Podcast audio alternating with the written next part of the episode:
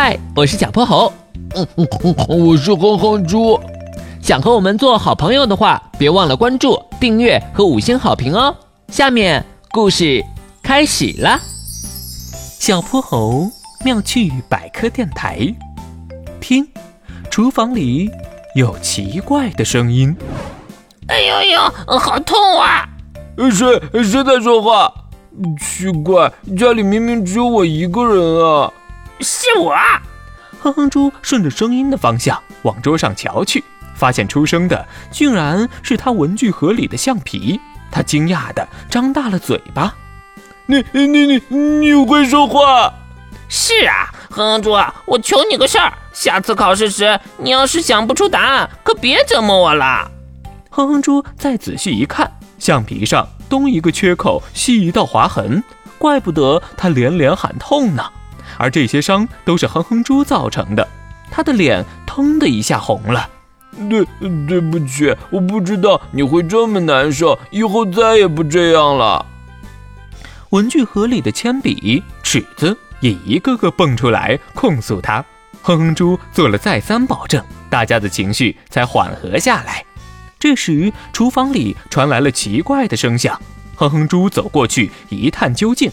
随后，他看到了一幅奇异的场景：炉灶上的不锈钢锅轻盈地转动着身体。他朝旁边的铁锅翻了个白眼：“喂，大铁锅，瞧瞧你这笨重的样子！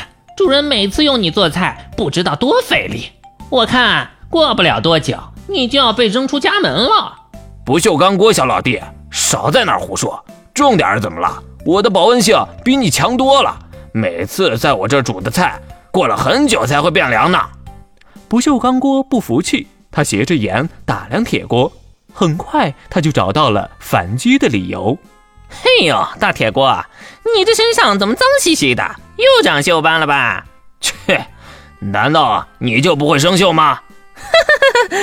你这问题也太好笑了！拜托，我可是不锈钢锅，我的身体里加入了一定比例的铬镍等金属。所以我的表面有一层钝化膜，就像穿了层保护衣，把空气等物质通通阻挡在外，一点都不会生锈。哼，就这么点能耐，有什么好稀奇的？我们身上要是沾了脏东西，用钢丝球怎么擦都没事儿。你敢试试吗？恐怕钢丝球一碰到你，你可就破相了吧？不锈钢锅和铁锅，你一言我一语，互不相让。他俩的声音，一个尖细，一个沉闷。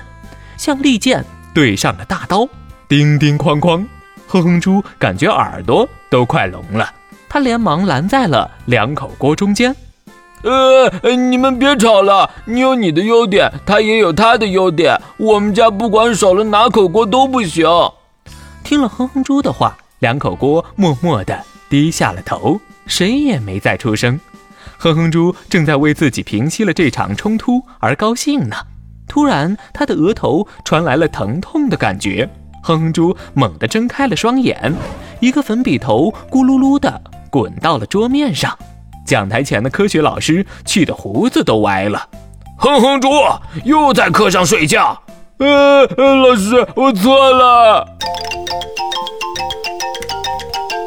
今天的故事讲完啦，记得关注、订阅、五星好评哦。